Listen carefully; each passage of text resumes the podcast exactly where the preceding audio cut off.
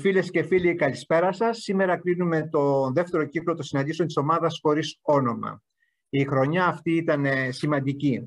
Τα γεγονότα τα οποία βιώσαμε άλλαξαν τη ζωή μας. Τόσο η πανδημία όσο και ο πόλεμος στην Ουκρανία δημιούργησαν νέες καταστάσεις. Η ζωή μας σήμερα δεν έχει καμία σχέση με αυτό που ονομάζουμε κανονικότητα. Για την Ουκρανία είχαμε ενδιαφέρουσες συναντήσεις με εξαιρετικούς εισηγητές και εισηγήτριες. Η πρώτη ήταν με τον Δημήτρη Μποκόλα, η δεύτερη ήταν με τον πρόεδρο Ευαγγέλη Βενιζέλο, η τρίτη ήταν με τον Δημήτρη Τριανταφυλλίδη. Στις συναντήσεις αυτές συζητήσαμε τις συνέπειες του πολέμου. Με τη σύζυγη Παπαγιαννίδου αναφερθήκαμε στο θέμα των οικονομικών κυρώσεων στη Ρωσία και στον τρόπο που αυτό εφαρμόζεται. Οι συνέπειες όμως του πολέμου δεν σταματούν εδώ. Καθημερινά βιώνουμε τις παράπλευρες απώλειες. Η ενεργειακή κρίση είναι μία από αυτές. Φτάνει σε εμάς είτε με τους λογαριασμούς του ηλεκτρικού, είτε με την αύξηση της βενζίνης στα πρατήρια. Και κατά συνέπεια στον πληθωρισμό, ο οποίος δημιουργείται από αυτήν ακριβώς την τρομακτική αύξηση. Η ενέργεια κυριαρχούσε στον προβληματισμό επίσης της Ευρώπης για την κλιματική αλλαγή. Ήταν η γνωστή ως Ευρωπαϊκή Πράσινη Συμφωνία. Ο σχεδιασμός όμως αυτός για τη μετάβαση στην πράσινη εποχή είναι πρακτικά άκυρος τώρα με τον πόλεμο στην Ουκρανία. Οι νέες παράμετροι απαιτούν καινούριους σχεδιασμούς. Για να καταλάβουμε όμως καλύτερα τα περιθώρια που έχουμε για να χαράξει τόσο η Ευρώπη όσο και η Ελλάδα μια καινούρια ενεργειακή πολιτική, πρέπει να λάβουμε υπόψη μας και τις κυρώσεις στη Ρωσία. Είναι απαραίτητο να δούμε ψύχραιμα τις ανάγκες μας, τις διαθεσιμότητες των πηγών ενέργειας, είτε είναι κλασικές είτε είναι ανανεώσιμες. Ο νέος σχεδιασμός πρέπει να λαμβάνει υπόψη του αυτές τις νέες παραμέτρους. Θέλαμε να μιλήσουμε με ένα ειδικό για αυτά τα θέματα της ενέργειας και πραγματικά ο κατάλληλος άνθρωπος για αυτά τα θέματα είναι ο καθηγητής πρώην Υπουργός Γιάννης Μανιάτης, ο οποίος μπορεί να μας εξηγήσει ακριβώς ποιες είναι οι ανάγκες, βραχυπρόθεσμες αλλά και μακροπρόθεσμες, τα μείγματα πηγών ενέργειας, τις εναλλακτικές λύσεις και οι μακροπρόθεσμες συνέπειες μιας νέας ενεργειακής πολιτικής. Είναι μεγάλη τιμή που απάντησε θετικά στην πρόσκλησή μας και έχουμε σήμερα τη χαρά να είναι αυτός ο εισηγητής στη σημερινή συνάντηση που δώσαμε τον τίτλο «Η ενέργεια και τώρα τι». Κύριε καθηγητά, ευχαριστούμε πάρα πολύ που δεχτήκατε την πρόσκληση να είστε μαζί μας σε αυτή την τελευταία συνάντηση. Ο λόγος είναι σε εσάς. Αγαπητέ Αντώνη και κύριο Πακώστα, ευχαριστώ πολύ για την πρόσκληση και για την τιμή να πω κάποιες σκέψεις σε μια τόσο ποιοτική παρέα που την έζησα το τελευταίο χρονικό διάστημα και νομίζω ότι μας βοήθησε όλους να δούμε λίγο πιο ανοιχτόμυαλα την πραγματικότητα. Έχω ετοιμάσει μια παρουσίαση την οποία θα ξεκινήσω να σας δείχνω σε λίγο. Να σας πω μόνο ξεκινώντας ότι είναι περίπου 30 slides, άρα φιλοδοξώ 1 λεπτό ανά slide, όχι περισσότερο, ώστε στη μισή ώρα να έχω τελειώσει την παρουσίασή μου και αμέσως μετά να μας δοθεί η δυνατότητα να συζητήσουμε. Η παρουσίαση αυτή είναι χωρισμένη τεχνητά σε 3 μέρη. Το πρώτο μέρος είναι κάποια βασικά στοιχεία για την κλιματική αλλαγή, την κλιματική κρίση, η οποία ασφαλώς και επηρεάζει και τα ζητήματα της ενεργειακής κρίσης που βιώνουμε τώρα. Το δεύτερο μέρος είναι αυτή καθεαυτή η κρίση. Αντώνη, μπορώ να κάνω κι εγώ, αν μου επιτρέπεις, Zoom, να κάνω εγώ. Ναι. Είναι η ενεργειακή κρίση που βιώνουμε με τους συντελεστές Ουκρανία, Ρωσία και προμηθεύτριες χώρες, με την δυστυχισμένη Ευρώπη να βρίσκεται στη χειρότερη κατάσταση από ό,τι οποιαδήποτε άλλη διεθνική οντότητα παγκοσμίως. Και το τρίτο μέρος είναι, προσγειωνόμαστε λίγο στην ελληνική πραγματικότητα, κάποια σχόλια και σχέδια για τους ελληνικούς υδρογονάνθρακες, τους αγωγούς και για την πράσινη ενέργεια στην Ελλάδα. Οπότε ξεκινώ, σταματώ πια την εισαγωγή μου. Ωραία. Λοιπόν,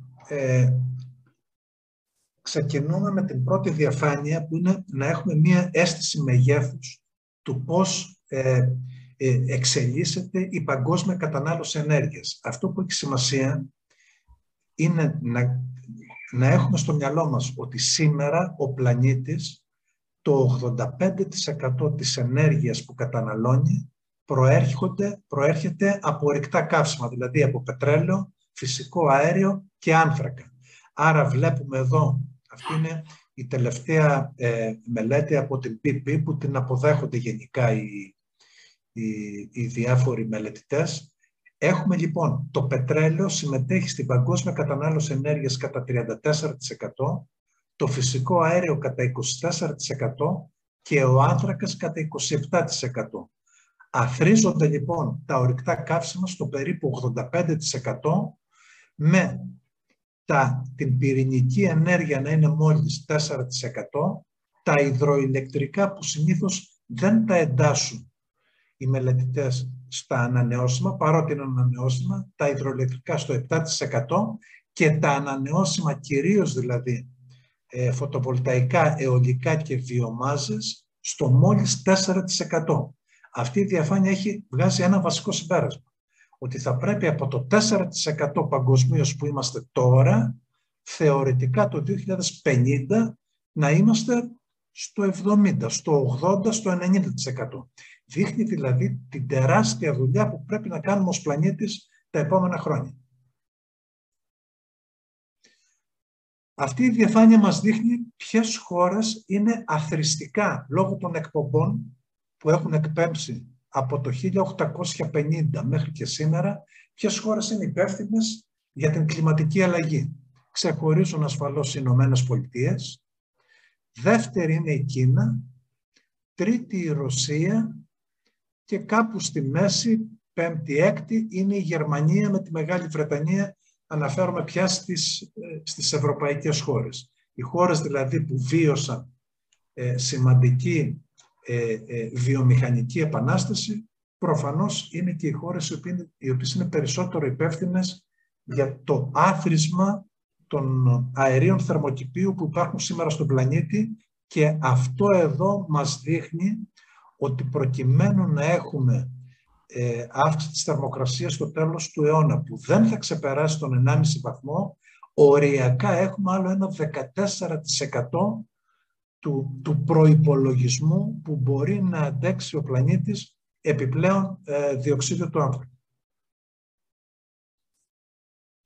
Η τρίτη διαφάνεια είναι μία διαφάνεια, αν το θέλουμε, δικαιοσύνης, ας το πούμε. Δεξιά εδώ βλέπουμε αυτό που είπαμε νωρίτερα, οι Ηνωμένες Πολιτείες έχουν εκπέμψει μέχρι σήμερα το 25% των εκπομπών αερίων θερμοκηπίου. Η Ευρωπαϊκή Ένωση όλοι μαζί, περιλαμβάνεται και η Μεγάλη Βρετανία εδώ, το 22%, η Κίνα το 13% και ακολουθεί η Ρωσία κλπ.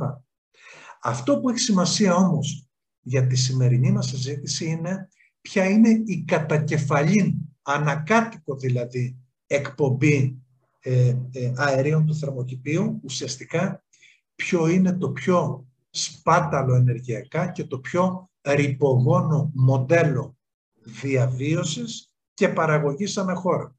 Και εδώ βλέπουμε ότι η πιο ρυπογόνος χώρα στην κατακεφαλήν παραγωγή διοξιδίου του άνθρακα είναι η Σαουδική Αραβία με 18 τόνους τη χρονιά ανακάτοικο, ακολουθούν οι Ηνωμένες Πολιτείες με 16,6, ο Καναδάς, που δεν θα τον περίμενε κανείς, με 15,3, η Νότιος Κορέα, η Ρωσία και ούτω καθεξής.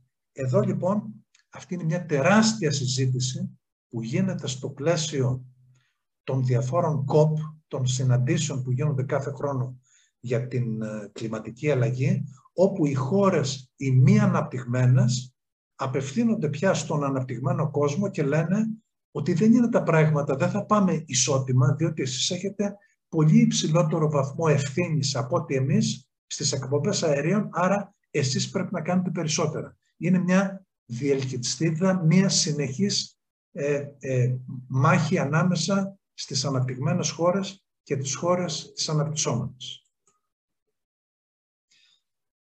Αυτό το διάγραμμα που είναι από την IPCC, δηλαδή τον διακυβερνητικό οργανισμό που παρακολουθεί των Ηνωμένων Εθνών, δηλαδή που παρακολουθεί τις εκπομπές διοξειδίου, μας δείχνει ποιες είναι οι σημερινές και οι προβλεπόμενες εκπομπές αερίων θερμοκηπίου στις αναπτυγμένες οικονομίες και στις ονομαζόμενες αναδυόμενες οικονομίες.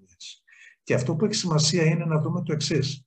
Σήμερα οι Ηνωμένες Πολιτείες από τον αναπτυγμένο κόσμο, ας το πούμε, είναι ο μεγαλύτερος ρηπαντής, που όμως έχει δεσμευτεί μέχρι το 2050 να μηδενίσει τους ρήπους του. Η Ευρωπαϊκή Ένωση το 27 με την ίδια δέσμευση και το ίδιο η Ιαπωνία και ο Καναδάς. Όμως από το 2020-2021 και μετά και αυτές οι τέσσερις ομάδες χωρών έχουν δεσμευτεί ότι το 2050 θα πάμε σε κλιματική ουδετερότητα. Αυτό τώρα δεν συμβαίνει με την Κίνα, την Ινδία, τη Ρωσία και την Ινδονησία που είναι οι αναδυόμενες οικονομίες. Έχουμε λοιπόν την Κίνα το 2020 να δηλώνει ότι μέχρι το 2030 θα συνεχίσει να εκπέμπει και περισσότερους ρήπους, αλλά δεσμεύεται ότι το 2060 θα φτάσει σε κλιματική ουδετερότητα. Η Ινδία, βλέπετε το ρυθμό εξέλιξης των εκπομπών της μέχρι το 2035, πρόσφατα ο Πρωθυπουργός Μόντι δεσμεύτηκε ότι αν του δώσει αρκετή χρηματοδότηση ο υπόλοιπος κόσμος, οι αναπτυγμένες δηλαδή, μπορεί να φτάσει σε κλιματική ουδετερότητα το 2070. Η Ρωσία δεν έχει καμία συγκεκριμένη δέσμευση. Έκτη διαφάνεια. Υπάρχει μια μεγάλη συζήτηση με το ποιο είναι το μέλλον του άνθρακα, του πετρελαίου και του φυσικού αερίου στο ενεργειακό γίγνεσθε σε διεθνές επίπεδο. Αυτή είναι η εκτίμηση από τα Ηνωμένα Έθνη με στοιχεία του 2021. Η κόκκινη γραμμή που βλέπουμε είναι τα σχέδια των διαφόρων χωρών και η καφέ γραμμή, που αυτή μας ενδιαφέρει περισσότερο, είναι η γραμμή με βάση την οποία έχουν δεσμευτεί οι διάφορες χώρες και στο πρόσφατο, στο COP26 στη Γλασκόβη. Βλέπουμε λοιπόν ότι ο άνθρακας, από εκεί που βρίσκεται σε ένα υψηλό σημείο σήμερα το 2020, το 2040 φαίνεται με βάση τις δεσμεύσεις ότι θα έχει μειωμένη παραγωγή. Αντίθετα στο πετρέλαιο, μετά την κάμψη που είχαμε αναγκαστικά λόγω πανδημίας, φαίνεται ότι θα έχουμε αύξηση, παρά τις δεσμεύσεις δηλαδή των χωρών, θα έχουμε παγκόσμια αύξηση της κατανάλωσης του πετρελαίου. Περίπου όμως αυτά τα 100 εκατομμύρια βαρέλια την ημέρα κατανάλωσης, περίπου και τόσα είναι λίγο πολύ και τώρα. Είναι γύρω στα 98 με 99 εκατομμύρια βαρέλια την ημέρα η σημερινή παγκόσμια κατανάλωση. Άρα μπορούμε να θεωρήσουμε ότι το πετρέλαιο λίγο πολύ θα παραμείνει σταθερό για τα επόμενα 20 χρόνια. Αυτό το οποίο εντυπωσιάζει όμως είναι το φυσικό αέριο. Είναι μια μεγάλη συζήτηση για το φυσικό αέριο. Σήμερα λοιπόν το φυσικό αέριο είναι κοντά στα 3.800 BCM. BCM είναι τα δισεκατομμύρια κυβικά μέτρα. Εδώ το 4 που βλέπετε είναι τα 3 εκατομμύρια. Κοντά στα 4 τρισεκατομμύρια, δηλαδή 3.800 δισεκατομμύρια, περίπου 4 τρισεκατομμύρια παγκόσμια κατανάλωση φυσικού αερίου. Το 2040 λοιπόν τα Ηνωμένα Έθνη εκτιμούν ότι με βάση τις σημερινές δεσμεύσεις των κρατών η κατανάλωση φυσικού αερίου θα είναι κοντά στα 5.200, από 3.800 στα 5.200. Αυτό πρέπει να το έχουμε στο μυαλό μας για να ξέρουμε και ποιες αναμένεται να είναι οι εξελίξεις στα ζητήματα των εκπομπών αερίων του θερμοκηπίου αναφορικά με τα ορυκτά καύσιμα.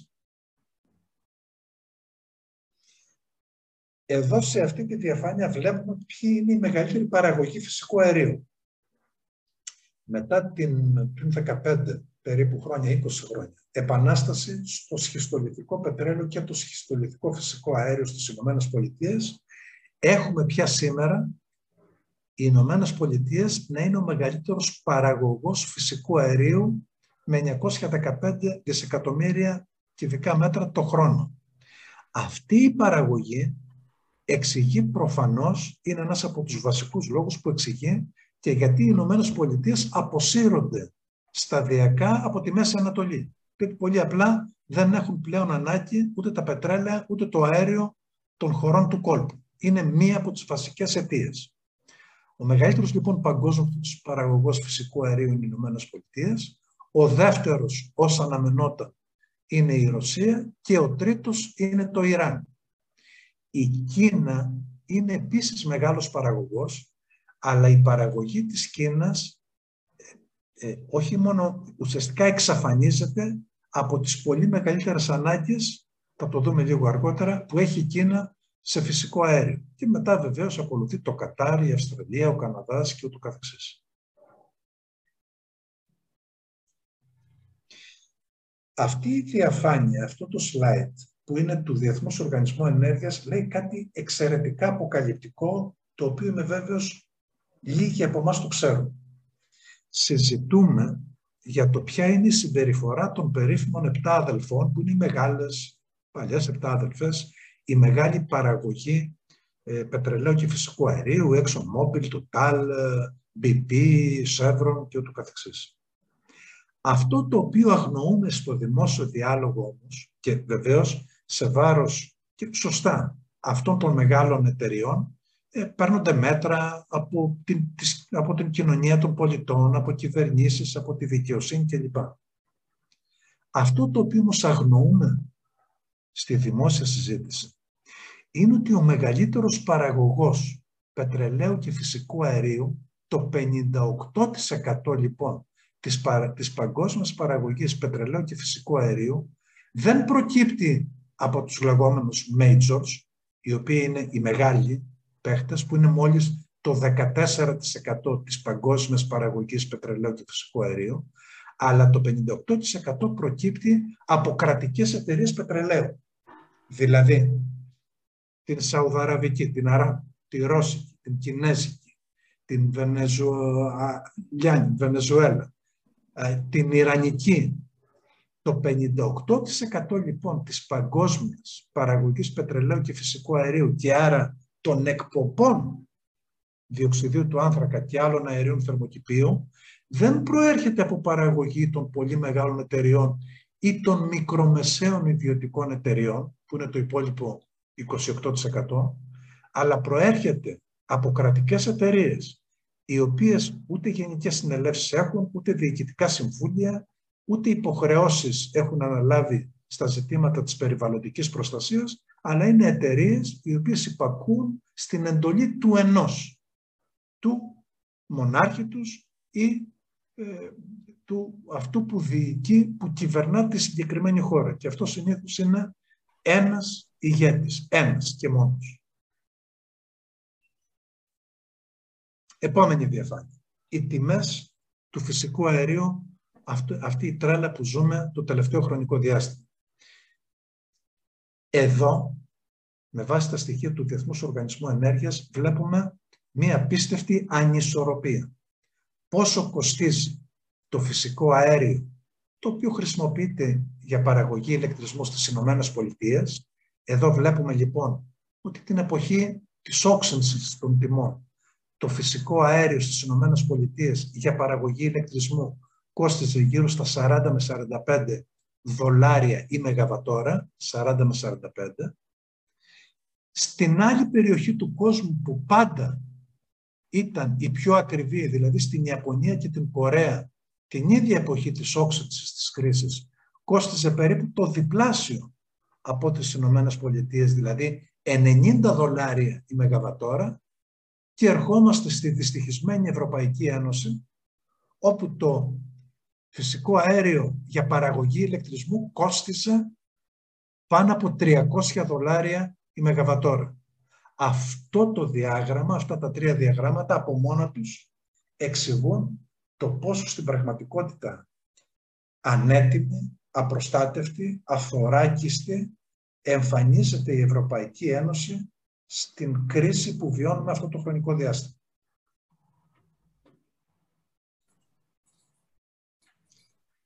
Εδώ μπορούμε να δούμε κάτι το οποίο επίσης είναι αποτέλεσμα της πρόσφατης κρίσης και επίσης δεν γίνεται μεγάλη συζήτηση. Με βάση τα στοιχεία του Διεθνούς Οργανισμού Ενέργειας, τα προηγούμενα χρόνια, από το 2015 μέχρι και το 2020 περίπου, γιατί το 2021 έχει πάρει και ένα μέρος της κρίσης.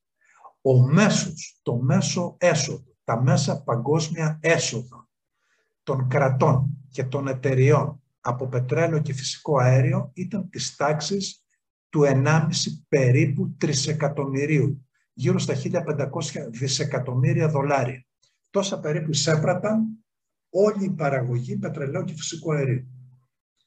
Το 2022 εκτιμάται ότι τα έσοδα των εταιριών και των χωρών που παράγουν πετρέλαιο και φυσικό αέριο από το μέσο όρο των περίπου 1.500 δισεκατομμυρίων δολαρίων θα εκτιναχθούν στα περίπου 4.000 δισεκατομμύρια, δηλαδή στα 4 τρισεκατομμύρια δολάρια.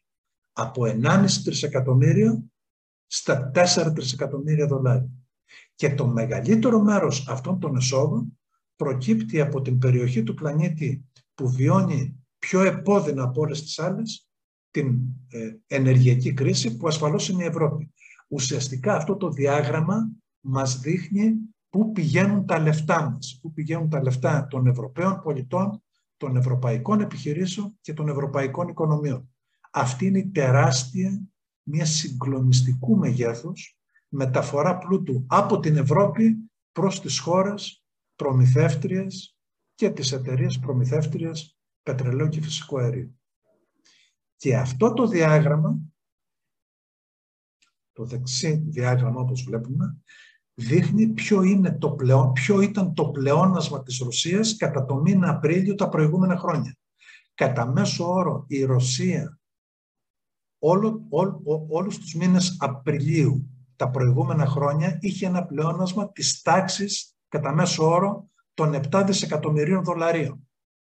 Φέτος, το 2022, αντί για 7 δισεκατομμύρια δολάρια πλεόνασμα, θα έχει 37 δισεκατομμύρια πλεόνασμα, διότι παρά το γεγονός ότι υπάρχουν μειώσεις στην κατανάλωση και μειώσεις στις εξαγωγές που κάνει η Ρωσία, κυρίως σε ευρωπαϊκές χώρες, παρόλα αυτά η εκτείναξη των τιμών του πετρελαίου και του φυσικού αερίου έχει βοηθήσει τη Ρωσία να έχει πολύ περισσότερα έσοδα από αυτά που είχε τις προηγούμενες χρονιές.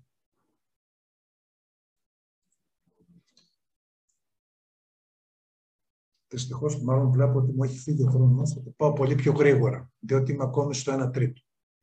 Αυτή η διαφάνεια μας δείχνει πού πηγαίνει το φυσικό αέριο της Ρωσίας και πού πηγαίνει το πετρέλαιο της Ρωσίας.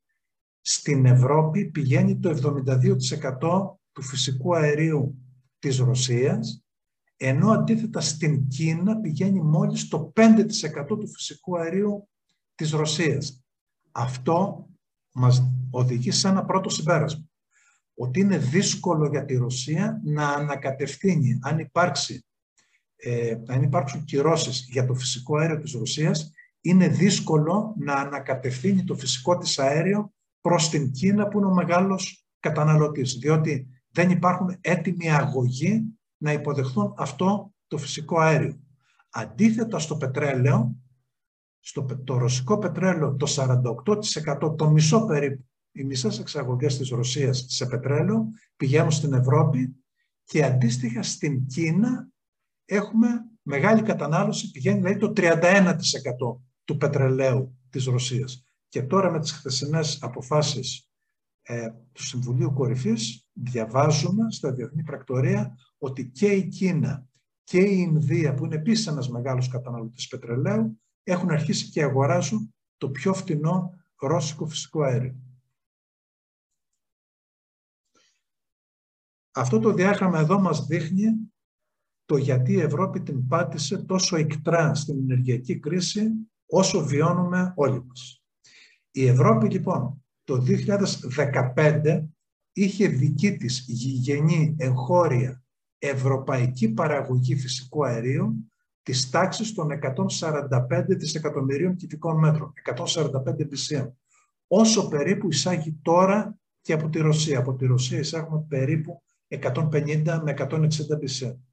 Το 2015 λοιπόν η Ευρώπη μια χαρά έβγασε το δικό της φυσικό αέριο, ήταν πολύ λιγότερο εξαρτημένη από τη Ρωσία και από τρίτες χώρες. Σήμερα αυτό το 145 έχει γίνει μόλις 94-95, δηλαδή έχουμε πέσει ήδη 50 BCM και αναμένεται το 2030 σε λίγα χρόνια να φτάσει στα 32 BCM. Αυτή η πορεία που είναι σκόπιμη, δεν έχουν τελειώσει τα κοιτάσματα της Ευρώπης, είναι μία επιλογή της Ευρώπης ότι δεν θέλει πια να βγάζει το δικό της φυσικό αέριο, θέλει να κάνει εισαγωγές για λόγους που ελπίζω να τους κουβεντιάσουμε στην πορεία. Ή νομίζει ότι δεν χρειάζεται πια άλλο φυσικό αέριο. Ερχόμαστε λοιπόν και σε αυτό το διάγραμμα που είναι από τον Μπρούγκερ και αυτό που έχει σημασία είναι ποια ήταν η κατάσταση του φυσικού αερίου της Ευρώπης το 2015 και ποια είναι σήμερα. Και θέλω να κάνω μόνο δύο σχόλια. Το 2015 η Ευρώπη στη γαλάζια στήλη είχε δικό της αέριο το 24% της συνολικής κατανάλωσης και LNG εισαγόμενο μόνο το 8%. Σήμερα, 2021, αντί για 24% δικό της, έχει μόνο 9% δικό της. Και το υγροποιημένο φυσικό αέριο που είναι όλο εισαγωγή, από 8% που ήταν πριν 5-6 χρόνια, είναι το 18% της κατανάλωσης της. Αλλάζει λοιπόν τη μία εξάρτησή της από τη Ρωσία σε χώρες τροφοδότριας με LNG άλλη πηγή. Θα προχωρήσω λίγο πιο γρήγορα. Υπάρχει ένα ερώτημα. Πόσο θα υποφέρει η Ευρώπη εάν η Ρωσία διακόψει την παροχή φυσικού αερίου? Οι χώρες που είναι πιο εξαρτημένες από το ρωσικό φυσικό αέριο είναι η Αυστρία, η Φινλανδία, η Λιθουανία, που όμως δεν έχουν η συμμετοχή του φυσικού αερίου στο συνολικό τους ενεργειακό ισοζύγιο, δεν είναι τόσο μεγάλο. Είναι περίπου όσο και της Ελλάδας, γύρω στο 8, 9, 10% της συνολικής κατανάλωσης. Άρα, ας πούμε, η Φινλανδία, η οποία έχει μόνο 3% συμμετοχή του φυσικού αερίου στο ενεργειακό της ισοζύγιο, όλο το αέριο της που παίρνει, που καταναλώνει, είναι ρώσικο.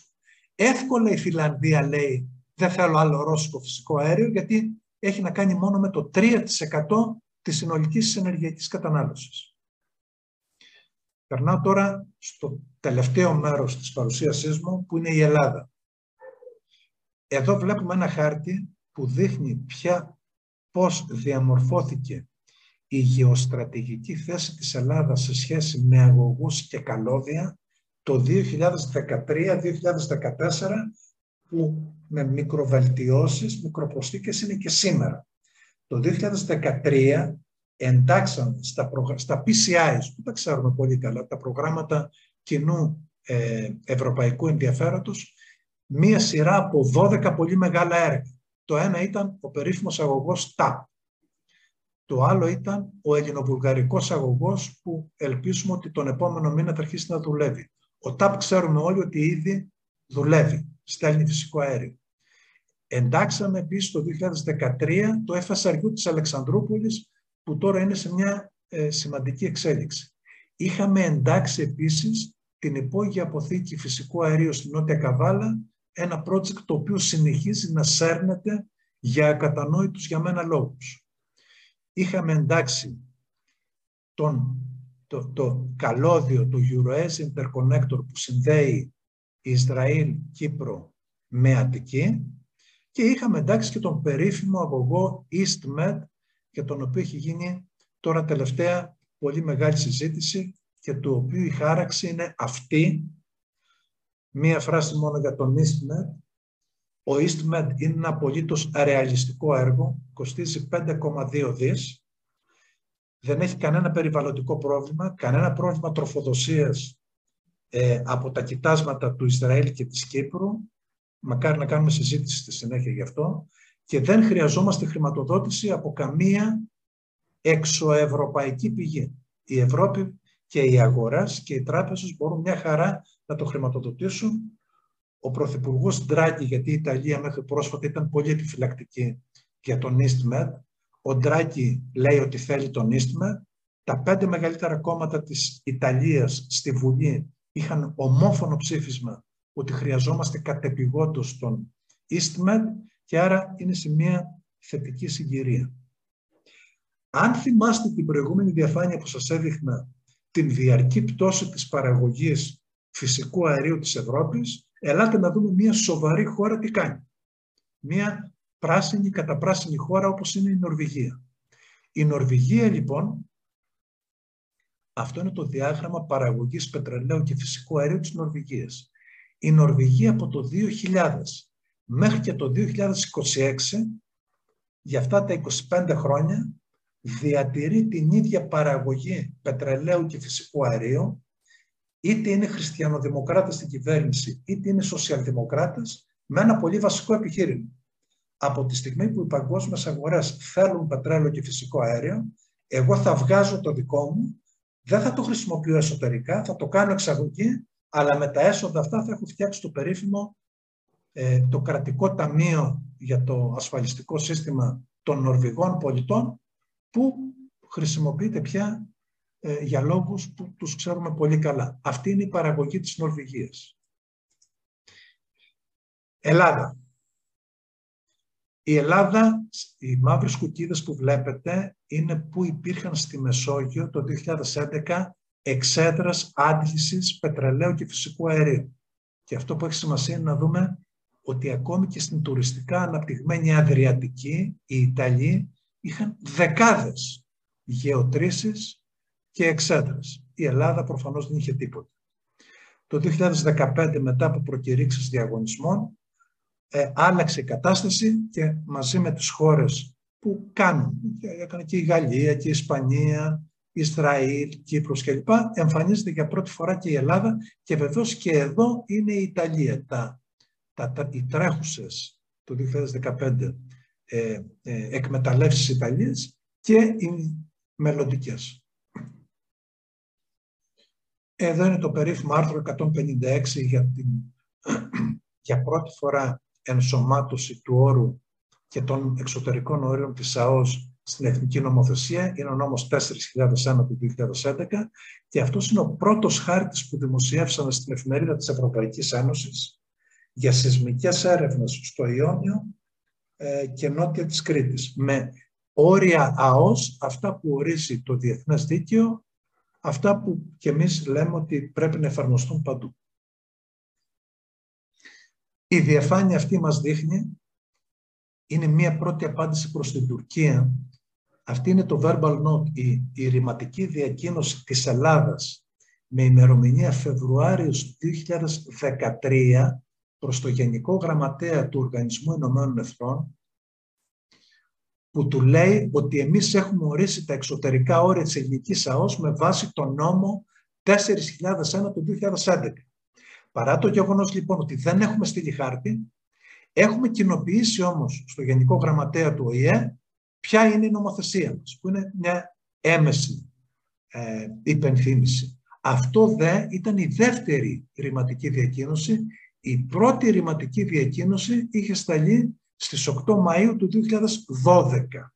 Άρα η Ελλάδα 2 φορές, εδώ και μια δεκαετία περίπου, έχει γνωστοποιήσει στα Ηνωμένα Έθνη ποια είναι τα εξωτερικά όρια της ελληνικής ΑΟΣ. Και αυτός ο νόμος εδώ είναι ίσως ο πιο σύντομος νόμος της ελληνικής δημοκρατίας.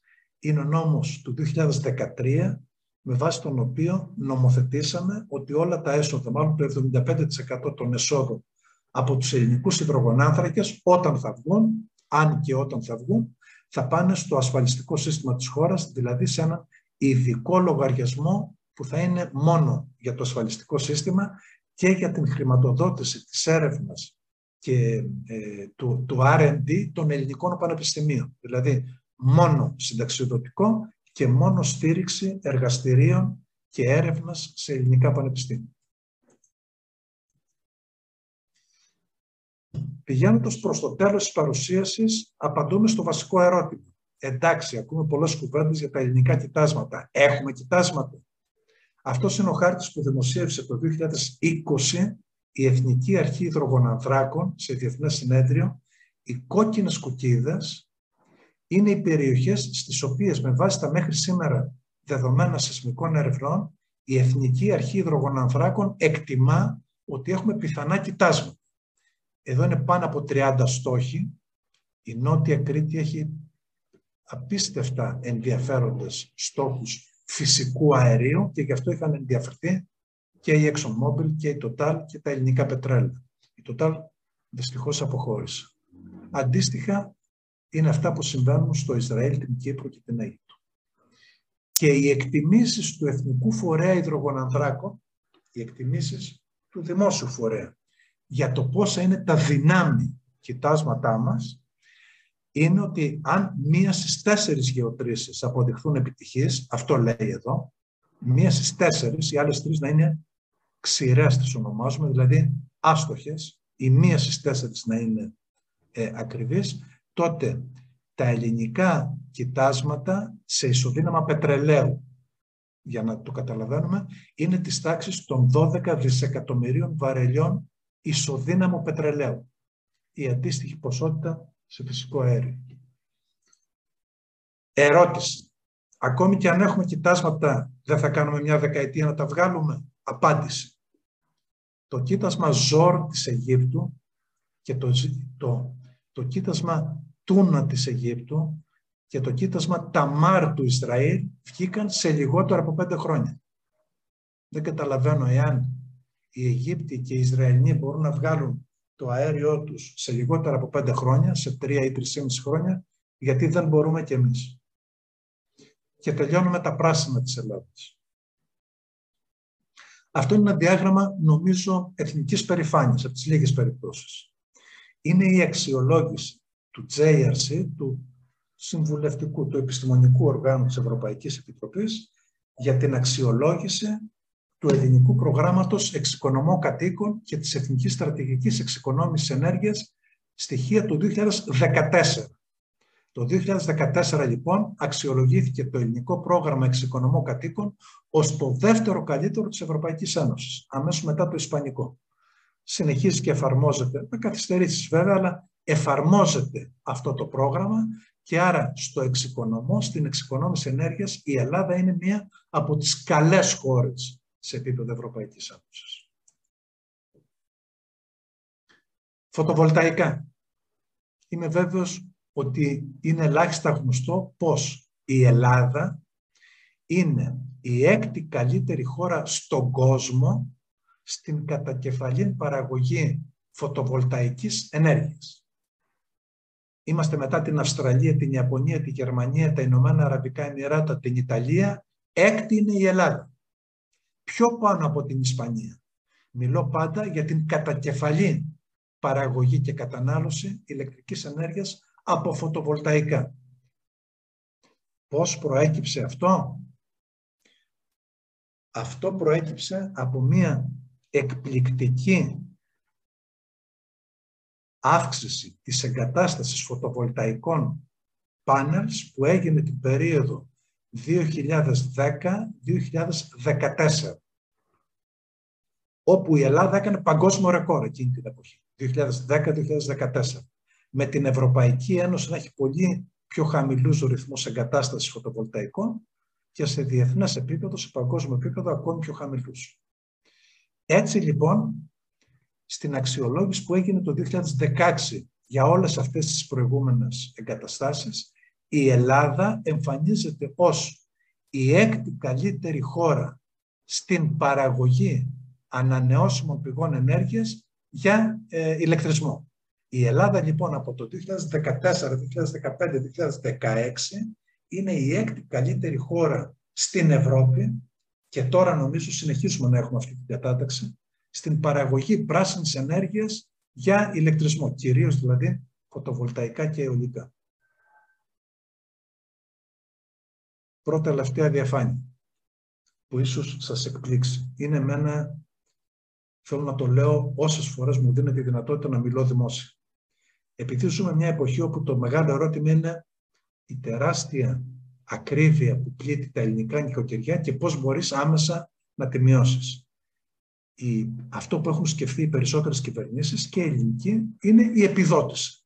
Είτε στη χοντρική, είτε στην λιανική. Αυτό έχει κάποιες διαφοροποιήσεις. Αυτή τη στιγμή εμένα με ενδιαφέρει να αναδείξω κάτι άλλο, που είναι μια απίστευτη ελληνική, ένα απίστευτο ελληνικό πλεονέκτημα. Ο ηλιακός θερμοσύφωνας, που δεν τον συζητά κανείς, που δεν τον έχουμε σε καμία εκτίμηση εμείς, που τον έχουμε ξεχάσει εδώ και 30 χρόνια, ο ηλιακός θερμοσύφωνας λοιπόν είναι μία εγκατάσταση η οποία μπορεί να μειώσει άμεσα το λογαριασμό του ηλεκτρικού στο σπίτι μας, σε μια τετραμελή οικογένεια, κατά περίπου 20%. Άμεσα λοιπόν, όταν έχουμε περίπου 3 εκατομμύρια σπίτια που είναι αθωράκιστα και που δεν έχουν στα σίγουρα ηλιακό θερμοσύφωνο. Αν θέλουμε να μειώσουμε άμεσα την εγκατάσταση, την κατανάλωση ηλεκτρισμού σε αυτά τα σπίτια κατά 20%, μπορούμε να εγκαταστήσουμε έναν ηλιακό θερμοσύφωνα, ο οποίος επιπλέον ως πράσινη ενέργεια εξοικονομεί 1.700 κιλά διοξιδίου του άνθρακα το έτος, κάνει μόνο 1.000 ευρώ και λιγότερα από 1.000, όταν ένα ηλεκτρικό αυτοκίνητο που κάνει 25 με 30.000 ευρώ εξοικονομεί μόλις 1.400 κιλά διοξιδίου του άνθρακα ανά έτος. 1.000 ευρώ κόστος ο ηλιακός, 1.700 κιλά εξοικονόμηση, 30.000 το κόστος του ηλεκτρικού αυτοκινήτου, 1.400 κιλά εξοικονόμηση διοξιδίου του άνθρακα. Και τέλος, κάτι που νομίζω ότι πρέπει να μας κάνει και περήφανος, αυτή είναι μία στατιστική απεικόνηση που κυκλοφόρησε πριν περίπου 15 μέρες, παγκόσμια ταξινόμηση, είναι ποιες είναι οι μεγαλύτερες κατασκευαστικές εταιρείες ηλιακών θερμοσυφώνων παγκοσμίως. Στις πρώτες 5-6 θέσεις είναι κυρίως Κινέζοι και μία Αυστριακή εταιρεία και στην 7η θέση παγκοσμίως είναι η πρώτη ελληνική εταιρεία που παράγει ηλιακούς θερμοσύφωνους, έχει μεγάλη παραγωγή. Στις 20 δε χώρες οι μεγαλύτερες παγκόσμιας παραγωγής εταιρείες κατασκευής ηλιακών θερμοσυφώνων, από τις 20 οι 3 είναι ελληνικές. Αυτές λοιπόν οι 3 είναι ένα μέρος από τις περίπου 20 ελληνικές επιχειρήσεις που έχουμε, που απασχολούν επιχειρήσεις ηλιακών θερμοσυφώνων, γύρω στους 3.500 εργαζόμενους και που θεωρώ ότι είναι εθνική υποχρέωσή μας, καθήκον μας και άμεσα μπορεί να προσδώσει ωφέλη στα ελληνικά νοικοκυριά, τώρα να υπάρξει ένα εθνικής εμβέλειας πρόγραμμα εγκατάστασης ηλιακών θερμοσυφώνων σε όλα τα σπίτια που δεν έχουν, με ισχυρή επιδότηση, δεδομένου ότι είναι μια τεχνολογία δική μας, δουλεύουν ελληνικά χέρια, βγαίνουν ελληνικά μεροκάματα και αυτές οι εταιρείες έχουν καταφέρει με την αξία τους και είναι από τις πιο ανταγωνιστικές εξαγωγικές επιχειρήσεις. Δεν νομίζω ότι υπάρχει άλλος τομέας οικονομικής δραστηριότητας στην Ελλάδα που να έχουμε στους 20 καλύτερους, στους 20 μεγαλύτερους του κόσμου να έχουμε 3 Έλληνες. Αυτό λοιπόν νομίζω ότι είναι μια καλή ευκαιρία να δούμε ξανά από σημείο 0 που πρέπει να βαδίσουμε. Σας ευχαριστώ πάρα πολύ. Ξεπέρασε λίγο το χρόνο μου. Ελπίζω να μην σας κούρασα. Ευχαριστούμε. Okay. Σταματάω το... Σας ευχαριστούμε πάρα πολύ, κύριε Καρακητά. Ήταν πραγματικά ενημερωτικά όλα αυτά που μας είπατε. Απαντήσατε σε πολλές ερωτήσεις. Έχουμε όμως και πολλές ακόμα ερωτήσεις, ανησυχίες. Η θετική κατάληξη είναι σημαντική, ότι έχουμε μια ελληνική βιομηχανία η οποία μπορεί, είναι ανταγωνιστική